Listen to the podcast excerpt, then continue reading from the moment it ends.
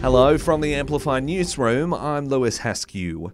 Two women remain in hospital, one fighting for life following a stabbing at the ANU yesterday afternoon.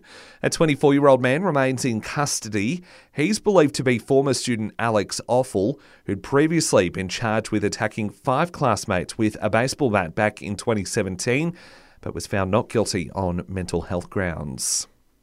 It's set to be another warm September day here in Canberra as hot weather continues to be felt right across Australia's southeast. In fact, yesterday, Braidwood recorded its hottest ever September day, well, down in Tuggeranong, it was the second hottest, just 0.3 degrees off the previous record. Jordan Notara from the Weather Bureau says we can expect more of that to come. We are still looking at that for the rest of the, um, the spring period, as well as as we look in towards the summer months. The forecast is a consistent warmer than average trend as we head into those coming um, season. Across the border, firefighters are on alert amid the summer like temps and windy conditions across New South Wales. It's prompted authorities to place Greater Sydney under a total fire ban today, the city's first ban in almost three years. While down on the south coast, 20 schools are closed today due to the extreme fire danger rating. The Senate inquiry looking into the decision to block additional Qatar Airways flights into Australia will begin hearings today. Transport Minister Catherine King is basically accused of favouring Qantas by rejecting Qatar's bid to double services in our major airports, therefore denying competition and keeping ticket prices higher. The inquiry will look into the minister's dealings with former airline boss Alan Joyce and his successor Vanessa Hudson, with a final report due back next month.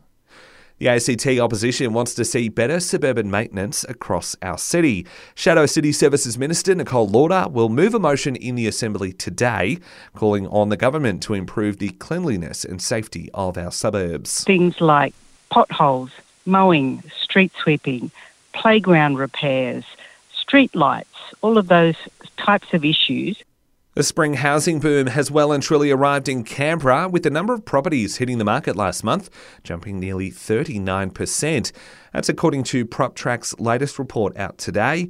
And senior economist Angus Moore says that's good news for buyers. To put that in context, there were 23% more new listings in August this year than we saw last year, which is a really big jump. Meanwhile, could one of the world's best auctioneers be from right here in Canberra? Well, we'll find out today as Alec Brown from Ray White goes up against four other remaining finalists at the Australasian Auctioneering Championships being held in New Zealand later today. And great news for cheese lovers a recent study finding people who tuck into the dairy product have a lower risk of dementia. Scientists say cheese might contain certain nutrients which boost brain function but further studies are still needed. And that's the very latest in news. We'll have another update for you right here later this morning.